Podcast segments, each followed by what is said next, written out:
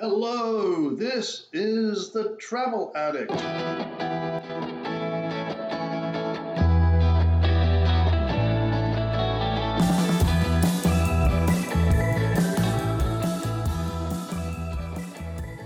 Hello everybody and welcome. Malcolm Teasdale here, also known as The Travel Addict.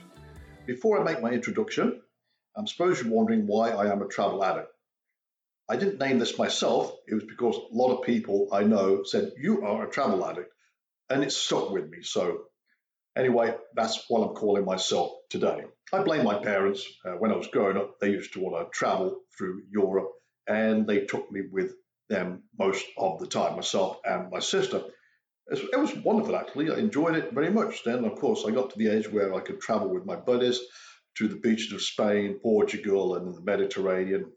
And a lot of fun. I got into the workplace, and quite soon after that, I found myself traveling for work, whether it was to fix stuff from a technical standpoint or selling product over the years. Now, I've lived in 5 countries, lived and worked in 5 countries. So I've traveled all of my life on business. I've lived in England, Wales, and you could class that as one actually, United States, Canada, and Singapore.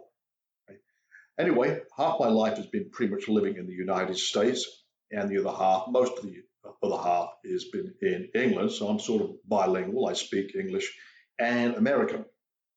Anyway, for most of my time in the United States, I traveled on business. I was on the road pretty much weekly, domestically first, and then I started to travel internationally. I've been to almost 100 countries. It's scary. I probably should be dead by now. But I survived. Anyway, I started my own company back in the 1990s and sold it ultimately in 2013, where I was forced into retirement. Well, not exactly forced, but I chose to accept it. So after traveling on business all of these years, what does one do when they no longer have a company? Well, they travel more, but on my terms now. So what I do is travel overseas to the more obscure locations in the world. Recently, I've been to Mongolia, I've trekked the Himalayas in Nepal, been to Bhutan and some obscure Caribbean islands, basically. I continue to do it.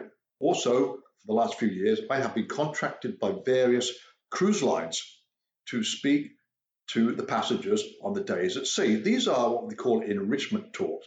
It's to entertain and educate the passengers on board about the destinations we are going to, and also to entice them to book future cruises with the cruise lines. Now, this has taken me to various other places in the world that I hadn't been to before. I spent time in the Baltics, some additional time in Russia, been to islands in the Caribbean I haven't previously been to, and it's all been very fulfilling, and I'm able to provide these enrichments talks to the passengers. Excellent. Obviously, the cruise line industry is, well, going nowhere in the year 2020, so I'm just waiting for 2021. I guess I've written 2020 off for now. It's a wasted year as far as I'm concerned. And as I get up there in age, it's rather upsetting because I can't actually do anything this year. Oh, well, got to move on and suck it up. You can find a little bit more about me at the website, malcolmjteasdale.com,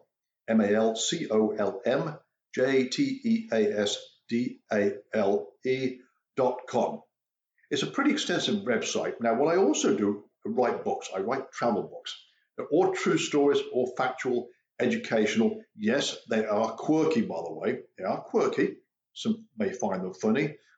Some people may think, why is this guy even alive right now? He should be dead. Anyway, they're truthful, and hope you enjoy them. There's 5 books I've written. One was called Travel Diaries of the Atypical Businessman. There was a book called Asia Specific. One was called Religion, Spirituality, and the Way of Life in the Himalayas. Then there was a book called Planes, Trains, Taxis, and Tuktuks. I revised one of them, an earlier book, Travel Diaries of an Atypical Businessman. I made an unfiltered version of that because I decided to, well, I should have done this right in the first place. I have now disclosed why, in fact, I was in Moscow during the final days of the Soviet Union and why I was in Cairo, Egypt during the first Gulf crisis? Yes. And you may ask that question again, why am I still alive? But I did survive it. Anyway, I still travel when I can. I provide the talks, and I have various candid opinions about stuff, everything to do with travel, airlines, cities, towns, countries, best of this, worst of that. And there's a lot of candid statements I do make, and you can look at them and you can laugh or maybe think, he said what? Anyway, that's where you can find more about me. Now, because of 2020, one of the benefits of this is that I've started to get involved with podcasts. Well, I can't speak in front of a live audience now because the cruise ship industry has sort of gone away. So some people say, Mal, just do some podcasts with it. Keep yourself busy, do something useful. So I've started. I'm actually delving into this. And after this particular one, you will notice some podcasts of mine being posted on various websites, iTunes and eventually Spotify, I guess. And you can take a good listen to them and see what you think. And hopefully you will enjoy them. First couple, I talk about being bilingual. And the second one talks about why you are never too old for adventure. There'll be more specific travel stories coming up. But at least for now, you have an idea of what's coming up on my podcast. Thanks for listening in, folks. Hope to be speaking to you quite soon. Thank you. Bye for now.